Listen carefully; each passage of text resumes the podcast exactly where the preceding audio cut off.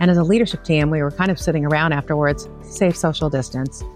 And, you know, we looked at each other, and this was 2020, and said, Thank God we did all that work on culture because it's really the values that we navigated through to make decisions about, you know, how we navigate and pivot every step of the way throughout COVID. Had we not like solidified this foundation of culture, we wouldn't be here today. One,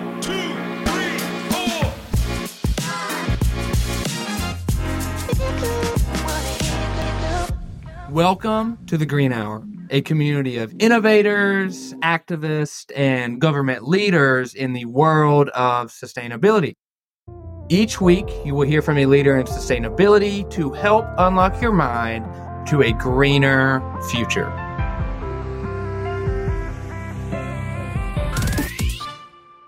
Hey guys, I'm Preston Pogue, and today you're going to hear how to build strong organizational cultures in the face of change. Our guest is a culture master who has left her mark on companies like Chipotle, GameStop, Kate Spade, Red Bull, Krispy Kreme, and more. Join us on this episode as we explore her unique approach to shaping workplace culture, overcoming challenges in times of growth, and adapting during periods of change. We'll dive into her role as Chief People and Inclusion Officer at Chipotle, where she addressed food safety concerns, established core values, and navigated the impact of COVID 19 on workplace dynamics. Plus, we'll touch on ESG, focusing on the S, social, and discuss the hurdles companies face in sustaining diversity, equity, and inclusion initiatives. Stay tuned for a special segment on the Descendants Project where she helped bring together descendants of civil rights leaders for a gathering at the White House. Learn about workplace dynamics, building resilient cultures, and diversity, equity, and inclusion on this episode of The Green Hour.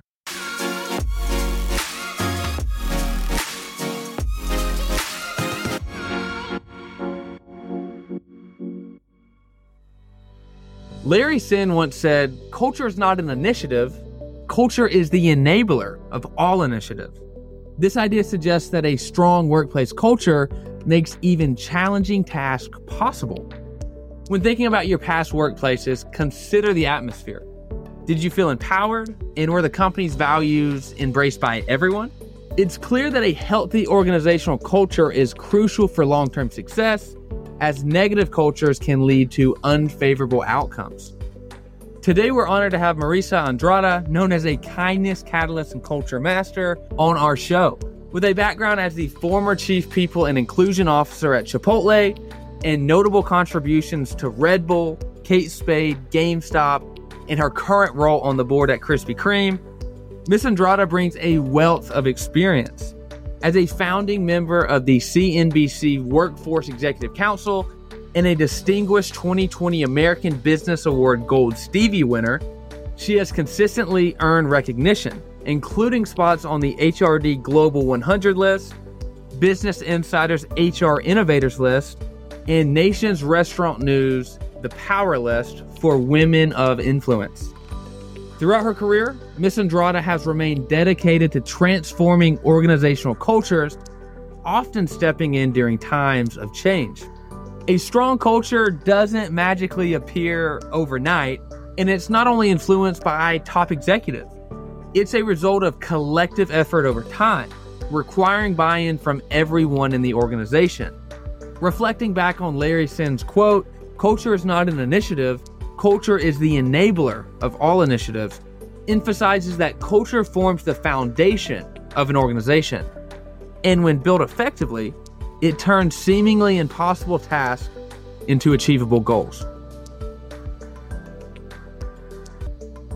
Welcome back to the Green Hour. We're joined by Marissa Andrada today, commonly referred to as a as a kindness catalyst, culture master, someone who has really redefined cultures in a lot of companies. Um, some of those like Chipotle, Krispy Kreme, GameStop, Red Bull, Kate Spade, Starbucks, among others. Um, but Marissa, I'm so excited to have you join us because I think this aspect of culture and really when looking at ESG, focusing on that S, the social aspect of it, is so critical. Um, so I think that these conversations need to be heard. They're important. Um, so again, just thank you so much for joining us. Preston, I'm super excited to be here. I think as you and I have gotten to know each other leading up to your green hour, um, I'm passionate about everything that you are inquiring about, not only with me, but throughout this podcast that you're doing. So I'm honored to be here. Thank you so much for inviting me. Yeah, well, well I appreciate it. I, I guess I would start off by asking, you know, your early roots, um, growing up. Through some research, I, you know, I found that you were a first generation American. Growing up, you're navigating English as a second language and then look at you now and what you've been able to accomplish. So it's it's a success story in itself. But I would like to share with the listeners and have you share, you know, how how your upbringing kind of led you into where you are today. Yeah, I'm so glad you asked that question. I think what I've realized having been in corporate America for almost three decades and now on to my next act and doing my own thing. Look, I think what's navigated me throughout my career is getting real clarity about who I am where I came from and really honoring that. And you've done a lot of research. So yeah, I'm always proud to say I am a first generation American born and raised in Southern California. I'm a Los Angeles native, like an LA gal.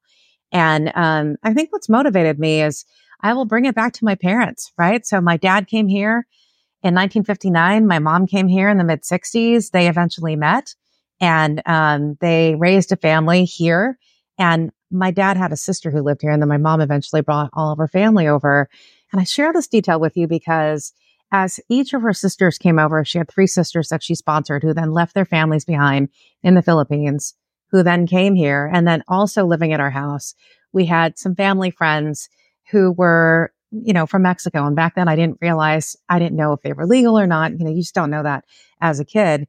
And so, um, I think about my family when they had jobs in another country, like teachers, accountants, you know, professional jobs. And here in the land of opportunity in America, the companies that would hire them were like fast food, retail, minimum wage roles. And so to watch my family make their way and um, actually become successful in their own, it's not a surprise to me that I've ended up in a career in human resources with um, a highly diverse frontline workforce, regardless of the company that I've been a part of. I guess that was kind of meant to be. And I think, um, I know you've done the research when we finally would go off to school. So going off to school for me was, was kindergarten. My parents would always say, only speak English because we want people to treat you fairly and consistently. You know, like it, that was interesting. And um, I I think about like growing up and going grocery shopping with my dad. And, you know, it still sticks in, with me today when I think about going to the grocery store and at the check stand, people yelling and speaking slowly to my dad, like, because he wants to write a check for our groceries. And I'm like, you know, you don't need to yell at my dad. A, he understands English, you know, and he, and he understands what you're saying. So I need to do, no need to do that.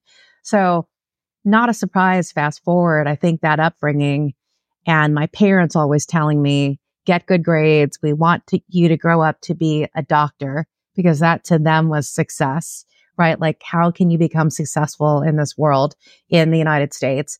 And, you know, I still think about this commitment to human resources and really becoming a voice for people inside of organizations. You can still be a doctor just in a different way, you mm. know? And so that upbringing and my roots really goes back to studying and working really hard and um, a career in human resources, I think was kind of meant to be because I was a biology major to start. And when I was a year into my undergrad at Cal Poly Pomona, I'm like, you know, the reason why I love math and science so much and school so much in high school was because of the environment. Like I was also in track and cross country. I was a cheerleader, of student government. I also was a youth leader at the church that I was a part of. And to me, that was all around how do you make this the best experience possible? And I think that is what got me through school. Um, and then that is what kind of became a career in human resources. It's about the people experience inside of companies. Hmm. Yeah, I'll say um, for me, I'm, I'm not a first generation American, but I have a lot of friends that are. Um, and, and, two people I can think of when I was in college in, in Pikeville, Kentucky. It's a very um, old old coal mining town in eastern Kentucky. We had um, I had a professor Um, him and his wife um, were from India. They came over for school. Um, he had just finished his PhD program, and she had just received her second MBA. She received Oh one my in goodness. and then one in the U.S. Some of the, the most, the smartest people you've ever met, um, the nicest people, just wholesome people. But I remember towards the end of end of my schooling there, um, his wife, um, who was brilliant, like I said, two MBAs, studying studying to become a um, a CPA, and her, I don't know if it was a work visa or, or what it was, got denied. So she wasn't able to receive a paycheck Yeah. for, for over a year um, because it got denied. And so I, I can, I, I guess I can connect to first generation Americans like like that because it, it's just it, it's it's sad to me when you have people like that that are that are upstanding citizens to the community that are bringing so much value, but we have not given them I guess a system in which they can be successful um, and, and really help out the community because Pikeville could have used her help so much. But yeah, I just wanted to add that in there just because that connection piece. I agree with you. That's, I, I mean, that's what happens, right? And I think, especially with, I don't know, I think the workforce today, there's still a shortage of skills. Mm. And so the fact that the visa was denied, I just don't understand that, you know, and I'm not a politician, so I don't know how all of that works, like the government works, but you know, there's room for everybody. Right. Right. Well, we started off this talk, and I, I described you as a um, a culture master. Um, how how you had really gone into all these different organizations, really in times of transformation, and kind of redefine the value, redefine the culture. And that experience in all these companies really it led to business success. I mean, your, your track record speaks for itself. So, what I want to understand is you know how you create a lasting culture in a time of transformation. Because a lot of these companies you enter into like i said it was during times of trans- transformation times that might be unsettling um, and you in and you're almost like a change agent.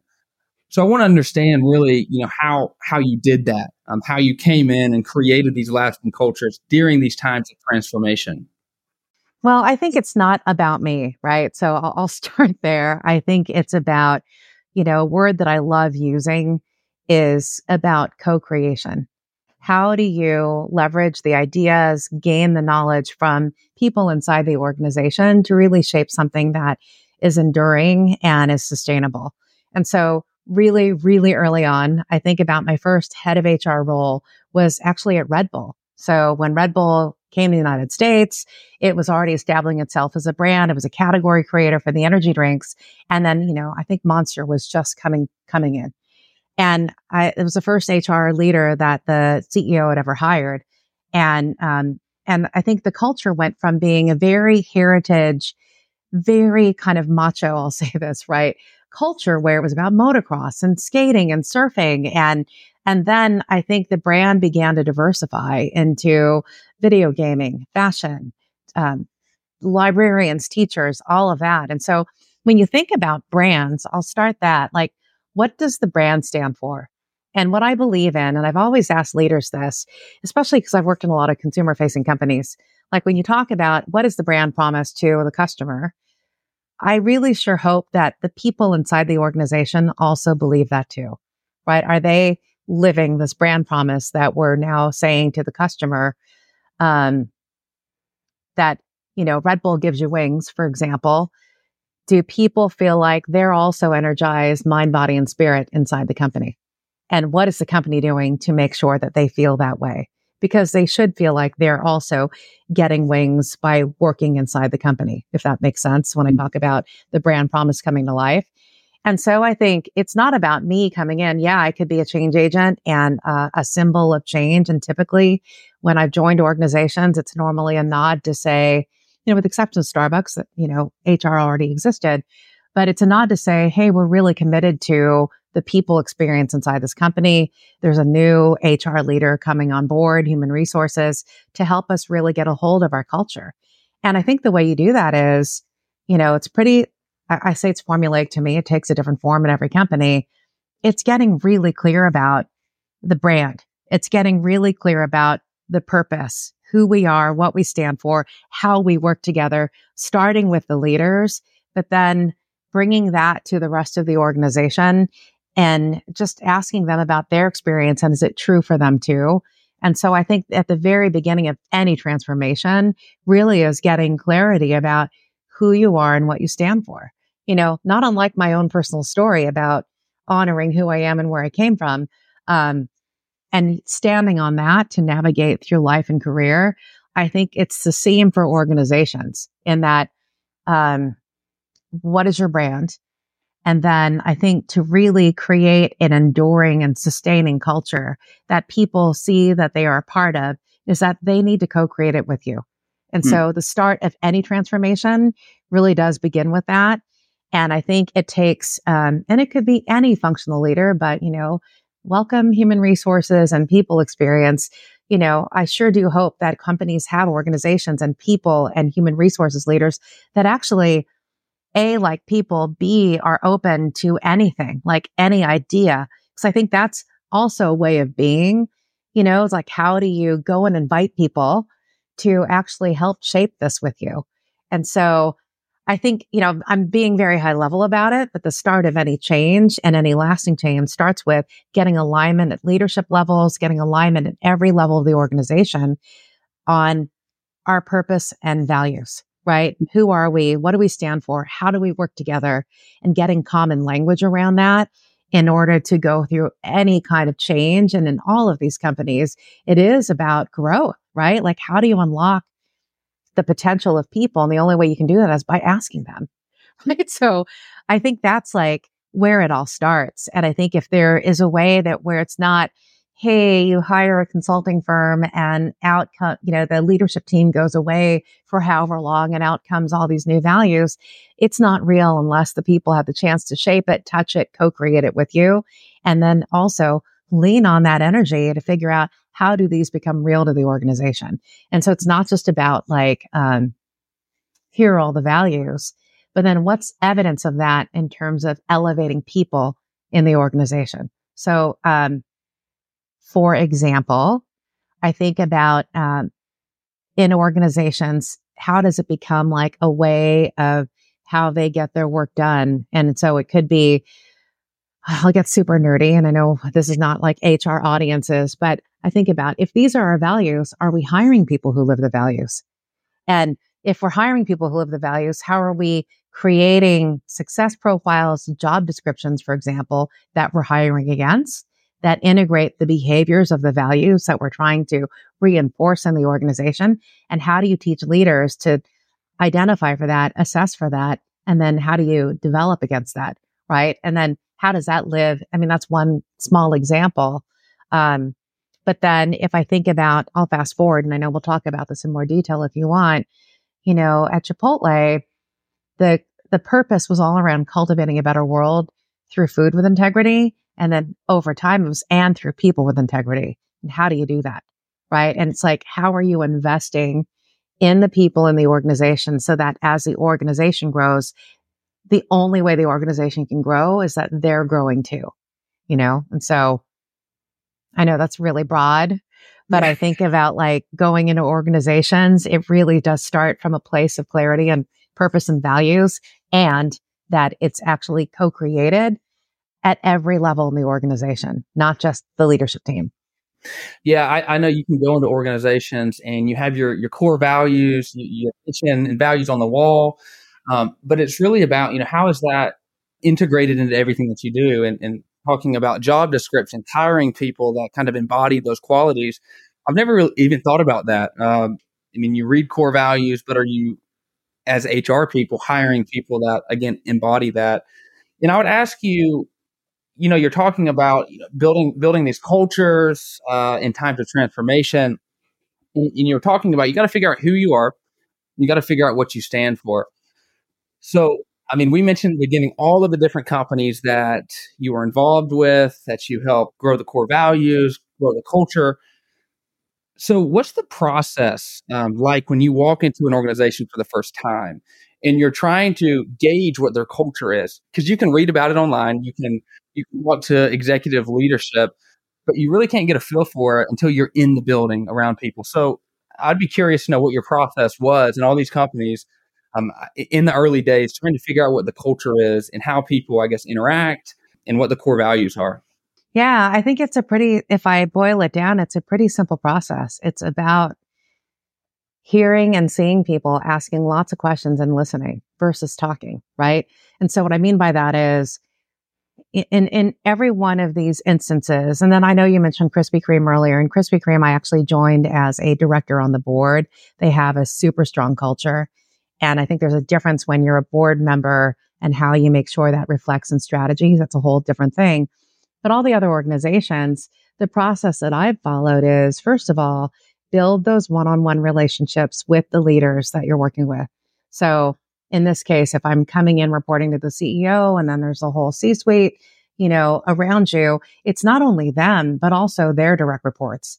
And so in terms of understanding culture, it's understanding their experience so far as being part of the organization, what they see as, um, as wins, but also what they see as opportunities for the future in the context of you know, the strategy that this company is trying to accomplish, right? So every time I've joined a company, it's always at some inflection point of they just acquired another company. Now they're trying to integrate both together, or there's some kind of crisis that they're trying to overcome and turn the company around, right? Or now they want to grow. And what is that business model that's evolving and how you grow? So one thing is, first of all, understand the business. Very critical in any kind of culture change know your business, right? Like how do companies make money and what is the business model? So there's that. Secondly, or parallel in parallel, come in and um, really build what I call a 360 view of culture. You know, what does the leader, the CEO, the C suite, what are they experiencing? How do they define it? Um, and again, it's not like tell me what culture is. It's like how are you experiencing the environment here, and what is it that we can be, continue to do and or do differently in order to accomplish this business model that, you know, you've also studied that you understand. Um, and then when I say 360, their direct reports, but then also, you know, I've worked at a lot of companies where there was a huge frontline organization and going in and visiting and typically it's not the headquarters right it's the front line it's the stores it's the restaurants it's the the business unit that's customer facing and actually going in there and talking to people about their experience. Now, it's a little different. You know, I think about my career. I've had the chance to really meet with thousands and thousands one on one, having one on one conversations with hourly team members, you know, no matter what company, and asking them, you know, these pretty basic questions like, how long have you been with the company? How did you end up joining? Why did you join? And then why do you stay? right? And I think those key questions. And when you synthesize all of that, and it doesn't, it's not just me, it's a team of leaders, a team of people pulling that all together. I think that's how you really assess culture. It's the experience that people are feeling today, you know, and what they hope for the future in order to feel this company can be successful at accomplishing whatever XYZ business model and strategy that they have in front of them. But it is a lot of listening and um, it's very different because I think being um, or having been a human resources leader, typically I've come in during times of crisis and change. And leaders and people are quick to say, Oh, you're the new HR leader. Here's what you need to be doing. Right. And I think I, my response to that has always been, thank you for that amazing solution. Could be something we could accomplish, but say more about why you think that is a solution. It's not that, you know, literal, but if the thing you're asking me or my team to accomplish is this, I want to get to the why. Why is that? Why is it that you think as an organization or as a human resources function, we need to be, you know, creating a training program around customer service? I mean, that, I remember that like when I first got to GameStop.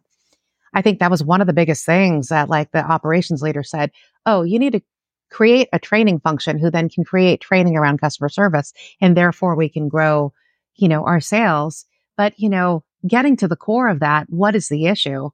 And really being open to listening that once you kind of understand, okay, it wasn't training that was the issue. It was around, you know, stability of the people inside the organization that became the issue.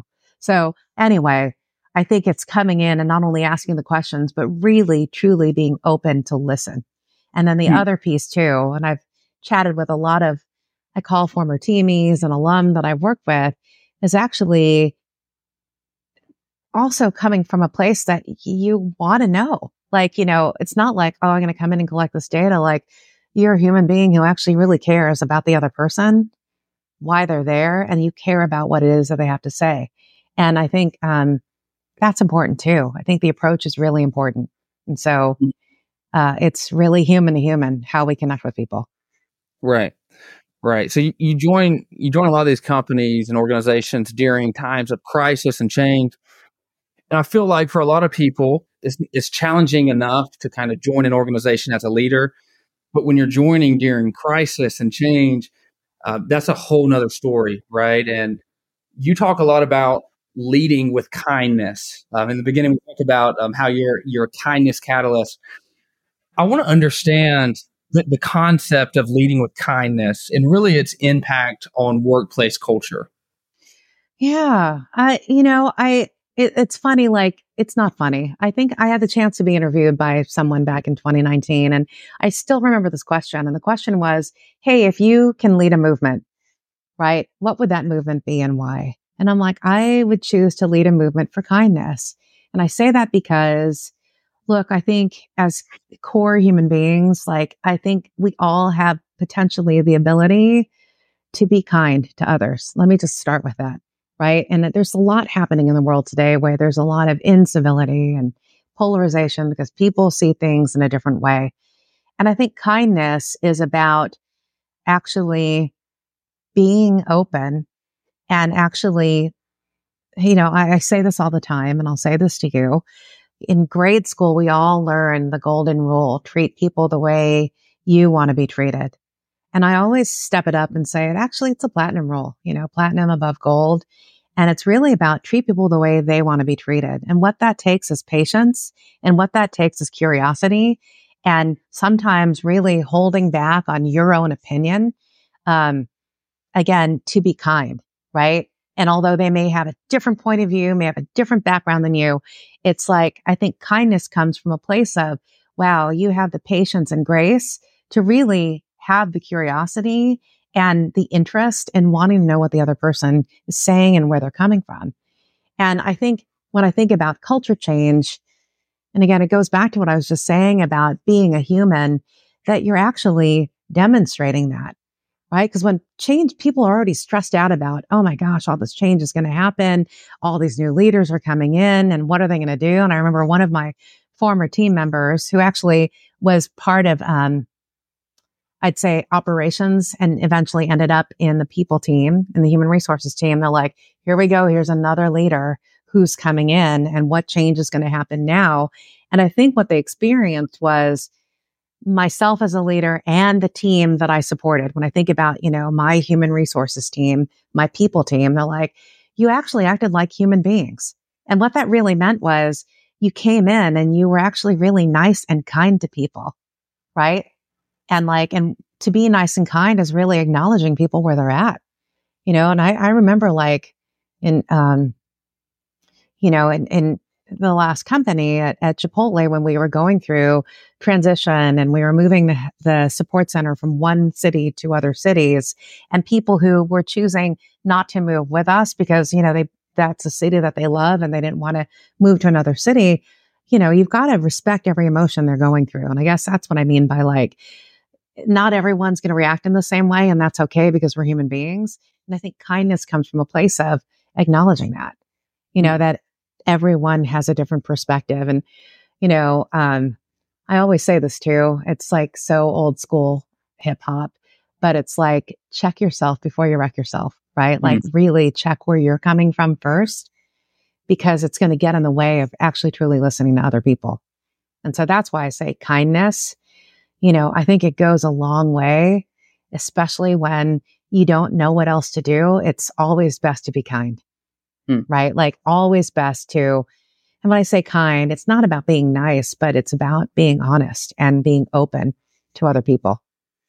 I've I've heard it said um, that kindness really talking about clarity and transparency. When you're communicating with people, when you're working with people, kind of goes beyond just, you know, well, a lot of people think of as kindness as just being nice, but it's really about, you know, giving people clarity, giving, being transparent with people. And that kind of create this, this culture that can transform during times of crisis. Oh, absolutely. No, I love it. I mean, I don't know who the quote is, but it to be clear is to be kind is to be clear, right? Or mm. to be clear is to be kind. And um, especially in times of change, just being upfront with people about here's what's going on and here's why it's happening. And although it's a hard message to deliver, I think really under, underscoring the why change is happening goes such a long way. And although they may not want to hear it, yeah, that's kindness to me. Like that is being transparent and clear, not hiding behind why we're doing this. Just like we're doing this thing and everyone go along with it. No one ever wants things to happen to them. They want to be part of changing the world too. Like they want to be part of change. So how do you do that? Be clear with them and communicate. So yeah, it is exactly as you see it. Like transparency and clarity is being kind, you know, and also because it's coming from a place of care. That's why you're being transparent and kind with people. Yeah, it's it's it's very interesting because as you say that, I can think back um, my career. I haven't been in the workforce for a long time, but I can think about leaders who led with kindness. Um, and, and again, as we're we're breaking it down, clarity, transparency, leading with care. That they really care for the people that are that are working with them, working for them.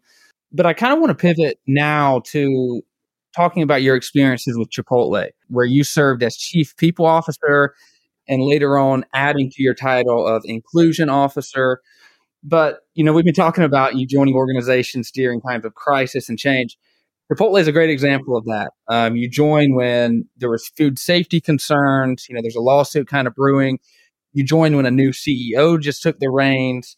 Um, so there's a lot of, uh, I guess, pieces that are undecided when you join.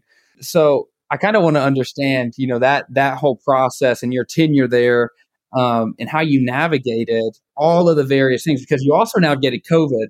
Um, I didn't I didn't about that, but to say you navigated change probably an understatement for all the things that um, the Chipotle team had to kind of work through during that time. Yeah, I, it's interesting because I uh, I am a beloved consumer of Chipotle. I was before I joined the company. I am since I've left the company. And yeah, I actually didn't believe that the food safety issue was real because it didn't impact where I lived in the United States, you know, at the time.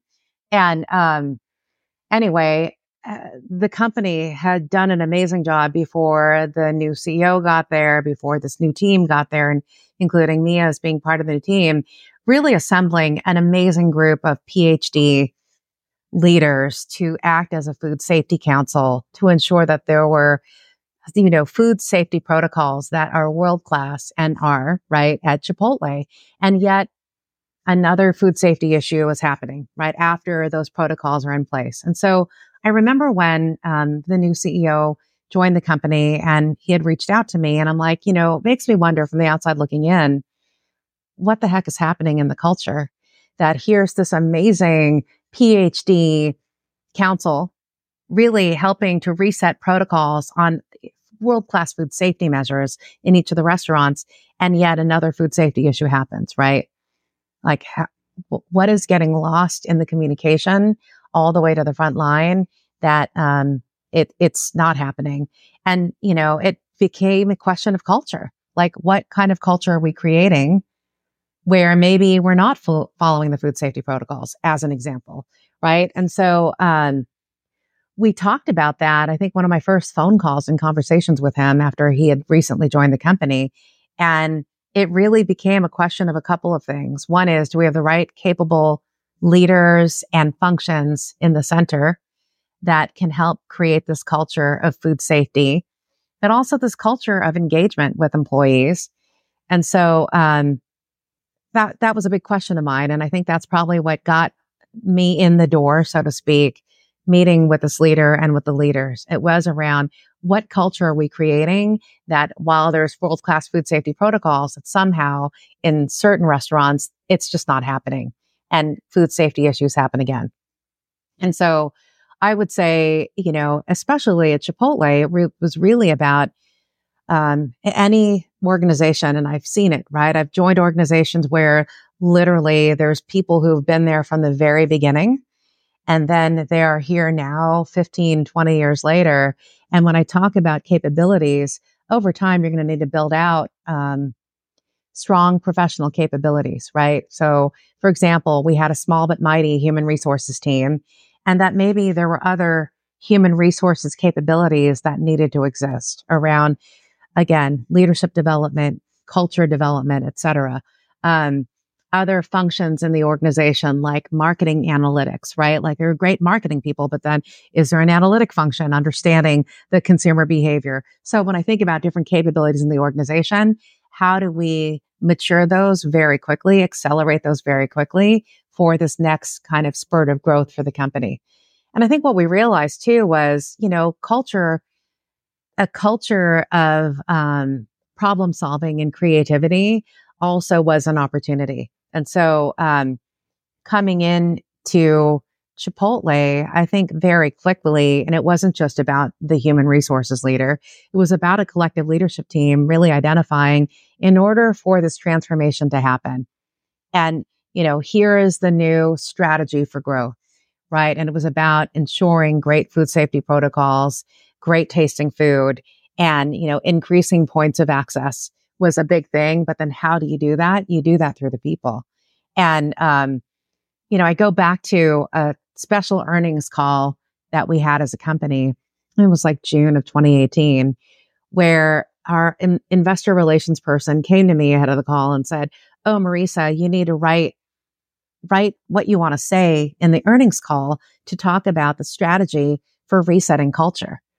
And I'm like, you're kidding me because in most earnings call, it's the CEO, it's the CFO, likely the COO getting out there and talking about, you know, the organization.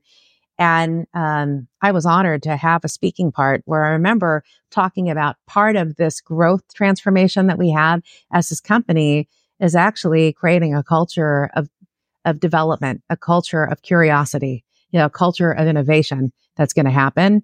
And so, um, I think when you align as a leadership team, that culture is one of the pillars. You know, that we need to invest in people. We need to invest in aligned purpose and aligned values. You know, I think that became the basis of our transformation. Right. So if I think about the work that we did, and I kind of shared with you the high level process as a leadership team, we sat in a room together and it was really about what do we expect from each other? How do we work together? It's also around what are all the artifacts of this company and how we got here. And then from there, we came up with a set of like nine values around how we work together. And then my team took that information, my training team, and we went out into the restaurants and spoke with 300 hourly employees and said, Hey, the, you know, the new leaders came up with this. Is this real? And what do you think? And they're like, you want to, you want me to tell you? Right. And then like 300 people touched that. And we came back with nine to like six different values. And then we took it to the um, restaurant leaders and above restaurant leaders. And then they came back and, you know, continued to refine that language. And then we took it to employees that we knew would be moving with us from Denver to Newport Beach or Denver to Columbus and said, what do you think? And then we eventually got that down to four values. So imagine everyone's touching this at every level. And then I think the other thing too is using language that was very specific to the company, right? Because you can see values in any other company, go to any website, right? And they might say integrity is a value, or they might say, you know, diversity is a value. But then how do you make those values very specific to your company? And I think, you know, with Chipotle, uh, they they got very specific around the values. You know, I still know them. You know, the line is a moment of truth. That's about that experience that we are creating for the people, both our employees and the guests who are walking down that line, you know, to get that beautiful burrito or bowl or taco that they want to get. It's about teach and taste Chipotle. It started off the details. It's a very detailed organization. The fact that people show up before 7 a.m. in order to cut and, and cook you know, the food so that it's fresh every day. You know, it's a detail oriented, oriented business. It's hard work, but it's teach and taste Chipotle. And also it's a metaphor for like as part of being this team, we have the responsibility to bring others along and help them understand the details. Third is, you know, our food, food is real. So are we. And authenticity lives here as a value. And then last, you know, the movement is real and that the founder of the company, you know, he was the founder of real healthy ingredients in the fast casual food concept. And so while we source better ingredients and we believe we hire the better people, like you do what's right even when it's hard. And so that's what I mean around when you create values, make them really super relevant to your organization and to the strategy that you're trying to accomplish. And um, fast forward, I think about that values work. And I remember one of my colleagues, it was during COVID, and we had an earnings call. Like, and, you know, I think a lot of earnings for public companies, everyone took a huge dip, right? When COVID started.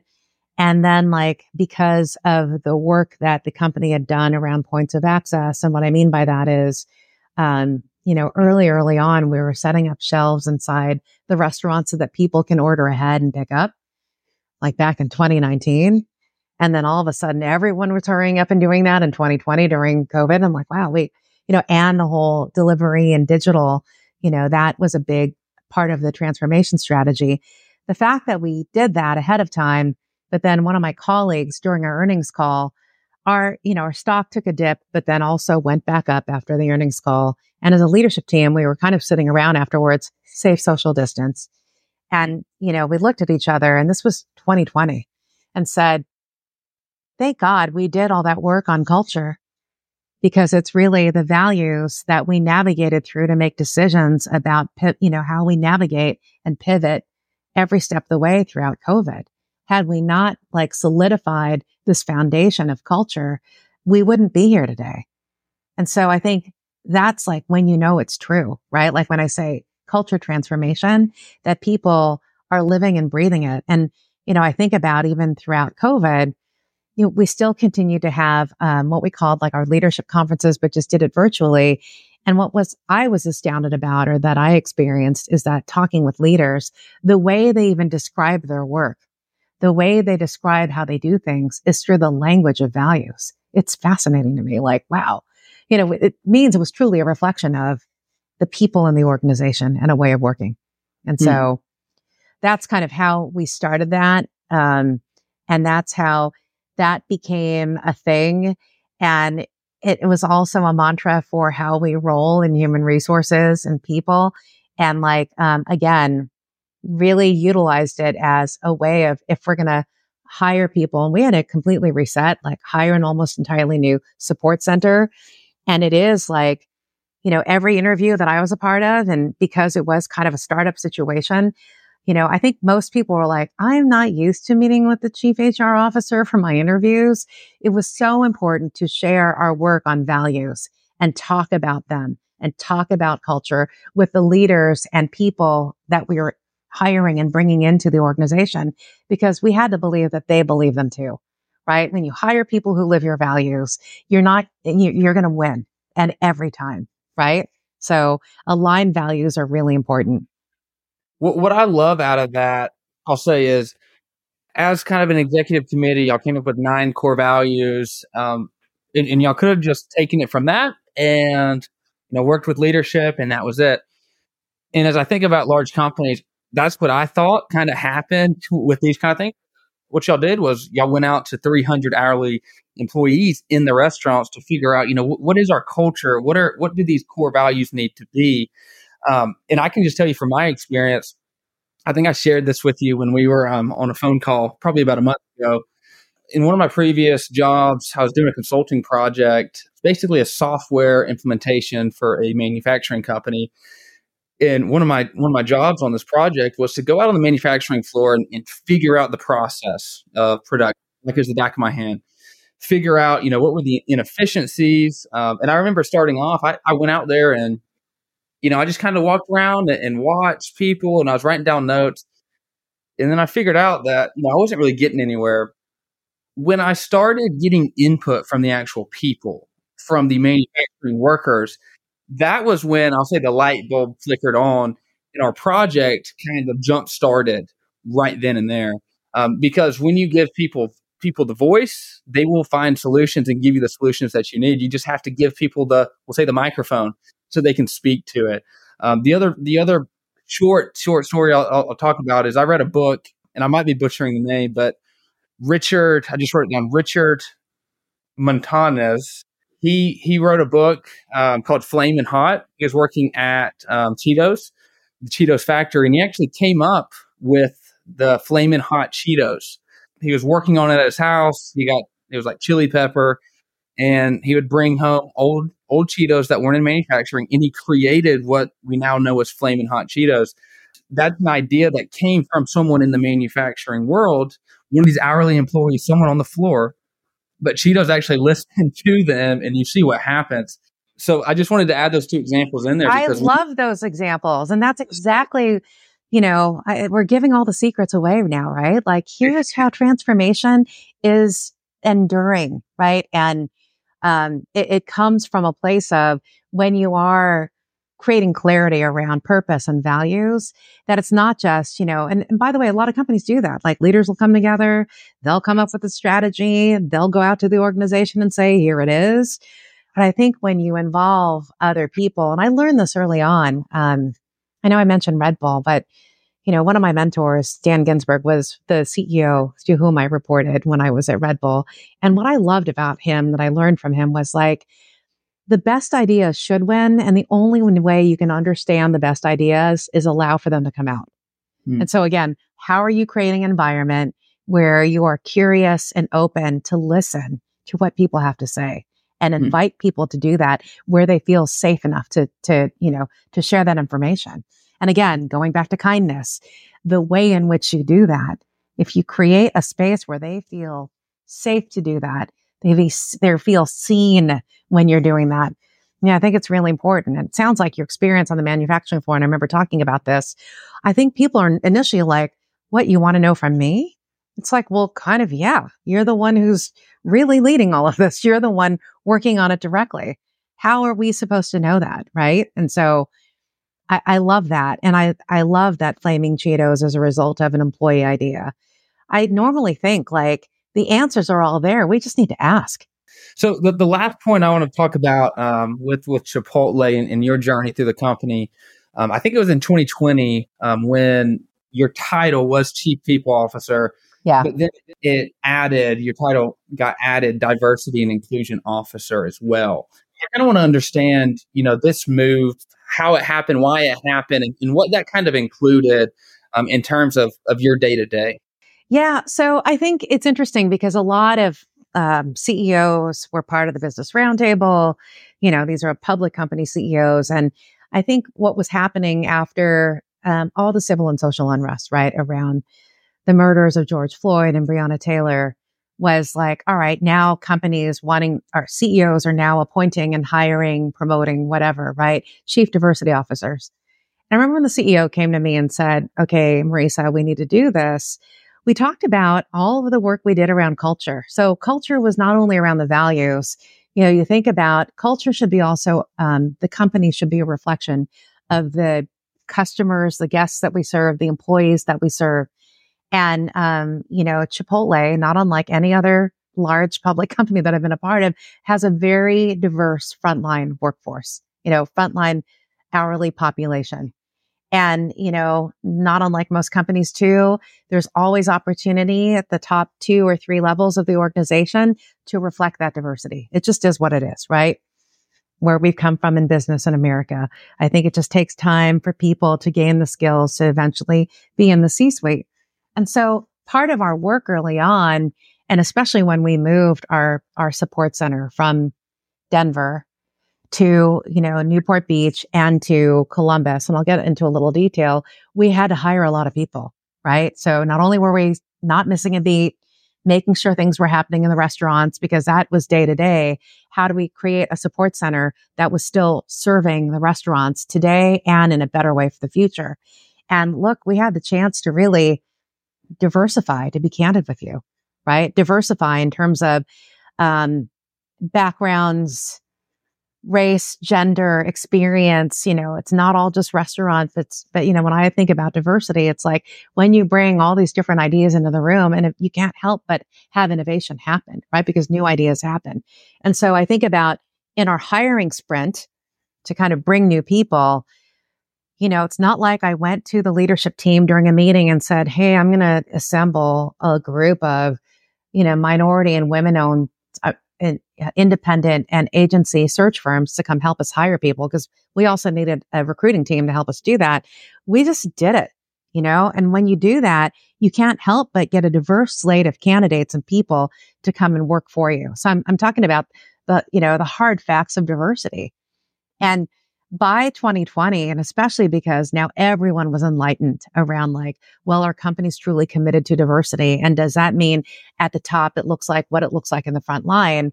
You know, I remember during the summertime, um, we were, we were doing these, um, biweekly and then eventually monthly kind of broadcasts to the organization.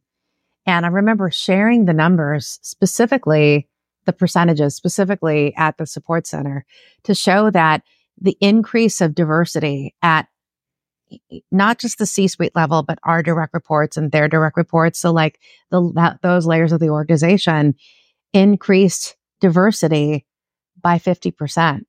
And like those are astounding numbers. We just got together in 2018, right? And here it is 2020. And we went from, um, an organization that had a lot of opportunity for diversity, but increasing it in terms of gender, in terms of background by 50% in two years. You know, that happens with action, right? And that also happens to, again, a commitment to a value, which is authenticity lives here. We want to be able to be our full selves and allow people to bring and be their full selves and best, bring their best to work. And so, um, I shared that story to you because as we were talking about do we go out and do we promote someone or do we hire someone to be like the chief diversity officer? Or do we recognize the work that we've already done around culture, around leadership, around diversity? And I think that's why it's not like, let's not go and hire someone. This really, I think it was acknowledgement. Um, and I don't even want to say it as ex- expansion of the role that I was in. I think it was more of an acknowledgement of the work that my team that as a collective, as a leadership team, that we were able to accomplish. And so it is recognizing that culture and diversity was part of our work to get through, you know, chief people officer. And so it's not like our work changed because our commitment to diversity and inclusion and the programming that we already had in place and the investments we were making in our workforce, like um, debt free degrees, like access to mental health care. All of that was already in place in 2019. And then everyone followed suit in 2020. And so it's acknowledging the work we already did and really celebrating the actual results that were there. And I think that's a little different than, you know, I think fast forward, a lot of companies were like, all right, let's sprint to hire a chief diversity officer and put these pro- programs in place if it's not germane to um, your strategy, right, as a company, your foundation and your purpose and values, then that won't sustain either. Yeah, no, I mean, we use the term in sustainability of, of greenwashing. There might have been an element of that in, in kind of this as well. I mean, you, have seen some of these companies kind of roll back DEI strategies um, because, as you're saying, Chipotle, even before these events happen, y'all were doing these things, right? And this should continue. And I think it's it, it's it, another kind of line of respect for Chipotle because you know what I saw was the company actually moved to tie executive bonuses to ESG yeah, goals. That's right. Um, is incredible. Uh, I mean, that just talks to the commitment of the company. And, you know, we talk about ESG. We started off this conversation really talking about we're going to focus the S, the social aspect of ESG, and diversity, equity, and inclusion is included in that. Yes. I think, um, as you alluded to, you know, after the tragic event of George Floyd's murder, you know, many many companies ramped up their DEI. DEI, I read an article and it said DEI roles increased by fifty five percent. But now, three years later, many companies are downsizing their programs, and companies like like Google and Meta have done this. So I kind of want to understand, j- just from your perspective, you know, why this is. You've alluded to it a little bit, but you know, there's a huge ramp up this was a huge thing, and then now three years later, it's like they're they're kind of going away. Yeah. And so I, I think it's really interesting and I can't speak for, I can only be like a spectator on the outside. Um, but I, I a spectator on the outside, I had the chance to go speak at a conference, um, with Society for Human Resources Management Inclusion 23 conference back in Savannah. And one of the pieces of advice that I gave to all of these DEI leaders that were sitting in the audience who are also dealing with scaling back, et cetera, is that I believe that your strategy for hmm. DEI, your strategy for inclusion and equity and diversity needs to be grounded in, again, I'm giving you all the secrets. It's going to sound like a broken record, the purpose and values of your company. And that's grounded in the strategy for growth, right?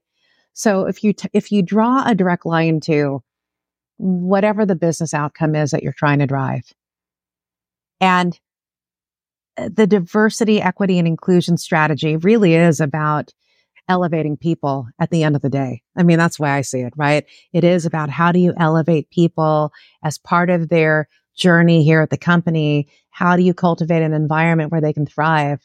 You know, I'm all about that. And to me, that is that they are seen and heard, that is, that you're treating them with equity and respect, you know, and dignity. Um, I think a lot of the reasons why these programs went away is because there was a quick rush to, all right, what is our commitment to, um, you know, all of these different groups now that we want to be a part of. And I think all these programs showed up, right? When all the, the new diversity leaders came in. I think they, we didn't take the time or they didn't take the time to really go, all right, well, what is the growth strategy for this company? right? What is the business strategy? And actually tie the diversity strategy in, you know, the values of the business. And so I think when we came from a place, and again, I'm, I'm speaking from experience having been at Chipotle, we were already doing that work and we just kind of acknowledged it by changing the role, um, title, didn't change the role, but the title and then other companies brought in these functions where they built up all these programs, but in service to what? Part of it is, yes, you want to educate a workforce on how to be more diverse and inclusive. But let me just take it a step back. If you already, um, have a standing human resources organization to start with, for example, and actually I'll, I'll, um, use the model that I know Krispy Kreme has. So I've gotten to know the head of belonging, the global mm-hmm. belonging there. Um, and he's new to the company and he is literally a team of one, might have an intern or two. And that's all they need. I say that because look, if you're working closely with your recruiting team and your recruiting team knows how to work with hiring leaders to define a diverse set of candidates, whether they're internal to be promoted or external to be brought into the company, that's diversity in action, right? If you have an internal training team, for example, that is already working on leadership development, how are you integrating again, equity, diversity, inclusion in that leadership training? You don't need a separate, like whole group of people to do that. I think it's grounded in how are we going to, you know, how are we approaching the programs that we're developing inside the company to increase awareness and education around diversity and inclusion and equity. And so I think of that model, you know, if you think about it in a different way, eh, you know, if you started in that way, maybe they wouldn't be gone in the first place, right? So instead of like adding on all of this headcount to do that, really looking systemically inside your organization, the processes, the policies that you have around people. And I'll stick with people because then you can even look at your supply chain, right? And say, are, do we have a diverse set of partners and vendors that we work with? But like, I think that's why it all went away because I think unless you get into the strategy and um, the system inside the company, that's how it, it becomes programmatic versus systemic to an organization. And so I think that's why it's going away. Like, how do you, and, and I would also, um, advise that the way for it to be sustainable is to start from that place of mm. strategy, right? Start from that place of, all right, systems and how do we begin to influence that? And so uh, that why I said Krispy Kreme. It's like, hey, their diversity or their belonging leader is a team of one. And how is he bringing all of that knowledge to the rest of the organization? Um, so they can begin to infuse diverse, equitable inclusion, inclusion thinking into what they do. Like that's the magic. Yeah, you, you bring up you bring up the head of belonging from Krispy Kreme. It's funny because I actually came across you for the first time um, through a LinkedIn post from your podcast, Culture Cast, where you were talking with Christopher um, from Krispy Kreme. That's so, right. Yeah, so it's kind of full circle. Um, the last thing I want to talk about here, um, and you had mentioned this event was going to be happening when we spoke on the phone about a month ago. And I remember feeling very excited about it because I was like, this is so cool how they're doing this, you know, bringing really what it is is called the Descendants Project, bringing civil rights leaders, descendants together for a meeting. And it was, and it was even at the White House with, with the vice president of the United States. That's right. Oh my god, uh, my goodness. So again, this is for me as I think about, you know, yes, we've been talking all about my being nerdy and having had a career in human resources. But I think it gets back to my own personal calling. I feel like I've been living this, whether it's as a human resources leader and or a leader in community and life. Look, I truly believe that I'm meant to be on this earth to profoundly and joyfully connect people to one another and service to creating opportunity. And I think about that from a career standpoint, employment of a million people over over the different companies that I've been a part of. Now, how I got involved with this Descendants project, um, uh, two friends, Joshua Jordison, who um, is a music guy, but also as a big community and philanthropist dude, right? Like into like, how do you help make communities better? And then uh, met another friend, Kenneth B. Morris Jr., Ken, who is the great, great, great grandson of Frederick Douglass and the great great grandson of Booker T. Washington. And this idea that they had, and this was like back in 2018, I think the question was um, for very different reasons have the families of Black civil rights leaders ever come together, the descendants ever come together? And I remember the answer being, look, they've tried that before where families were trying to come together, but you know, either a family was going to try and dominate or a third party was going to try and bring them together, but it became about that third party. And so it was kind of like, well, how can we do that and be of service to all of these families? And so I'm like, if this is true, I'm in. Like, how mm. can I help be a part of this? And, um, you know, they were building relationships with the various family members of, right? MLK, of Jesse Jackson, of Malcolm X, Ida B. Wells, Rosa Parks, Emmett Till, um, Thomas Jefferson and Sally Heming. And I, and I'm trying to think of all the other families. And then this idea came together. They're like, yeah, they're in. They want to come do this. And then I don't know how we even got into the White House, but it was about how do you bring people to our nation's capital? I think someone caught wind of this, that we were doing this, and all of a sudden the White House was involved, right?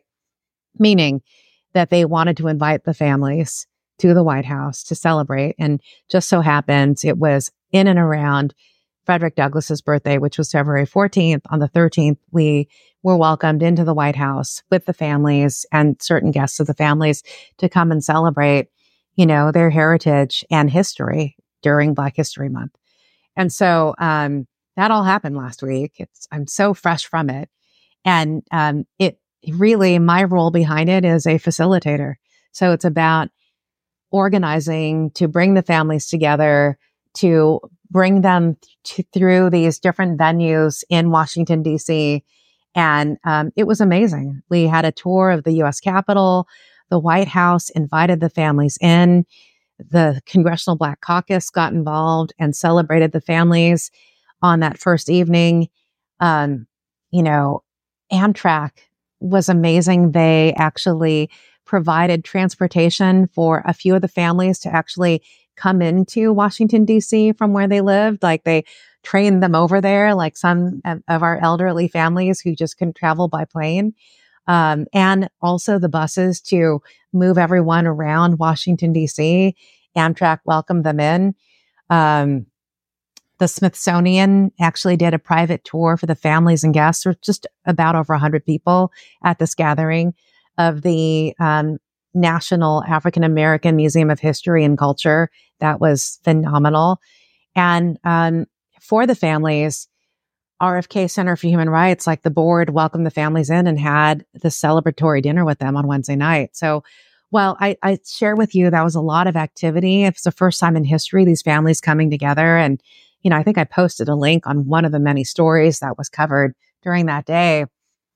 Um, I think it's all in, you know, what we do with this afterwards, right? I think what I love is like, how do you honor who they are and where they came from? But then how do you move, coalesce? How do you bring the families' common, common purpose together and make a difference in the world, right? And help utilize their platforms to kind of, you know, I, I know I sound like motherhood and apple pie, but how do we create civility and peace, you know, moving forward with these families? And so it was exciting to be a part of that and to serve behind the scenes. I think going forward, how we move collectively at, you know, at, as a descendants project or the families coming together, but also how can we be of service to help amplify the work they're already doing and the foundations they've already created, like the family foundations? Um, you know, it's all in what happens next, right? So stay tuned. I think there's a lot. And I'm in process right now. We're in process right now, debriefing with each of the family members. There's a lot that can be done that um, can make a difference in, you know, what I will say, go back to creating kindness, creating cultures of people thriving, of actually empowering this next generation of future leaders to um, create goodness in the world, you know? So it was really super cool though. Like, yeah. who would have thought, man? It was pretty wild. Yeah, I remember you telling me, and I was like, "Wow, this is this is going to be a crazy event, uh, bringing these families together for the first time." And I think I saw on LinkedIn you've actually interviewed some of these um, family members, correct, on your podcast. Yeah. So any of the listeners want to hear um, those conversations, where, where can they find those? Yeah. So you can go and find my Culture Cast. It's called Culture Cast with Marissa. And typically I'll put the name of who I'm interviewing.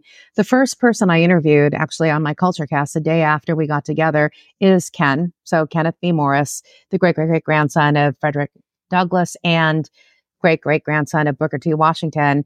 You can find that um, on a, a couple of ways. You know, my name is Marissa Andrada. I have a website, M-A-R-I-S-S-A-A-N-D-R-A-D-A dot com. You can find my culture cast there. It's also on Spotify, on Apple, on LinkedIn, on YouTube.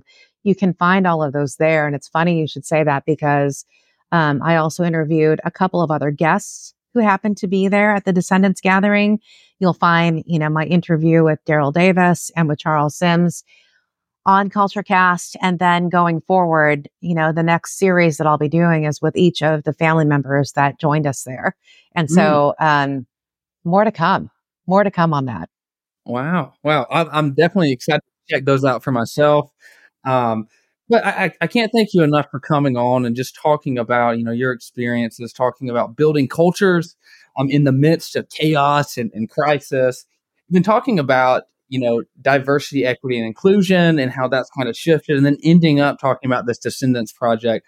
You you have taught me a lot today, and I wish I could just have 24 hours with you, just straight. Just, um, but but thank you so much for coming on. You are so welcome. Thank you. It's been an honor to have a conversation with you. I'm excited. I'm excited about what you're doing.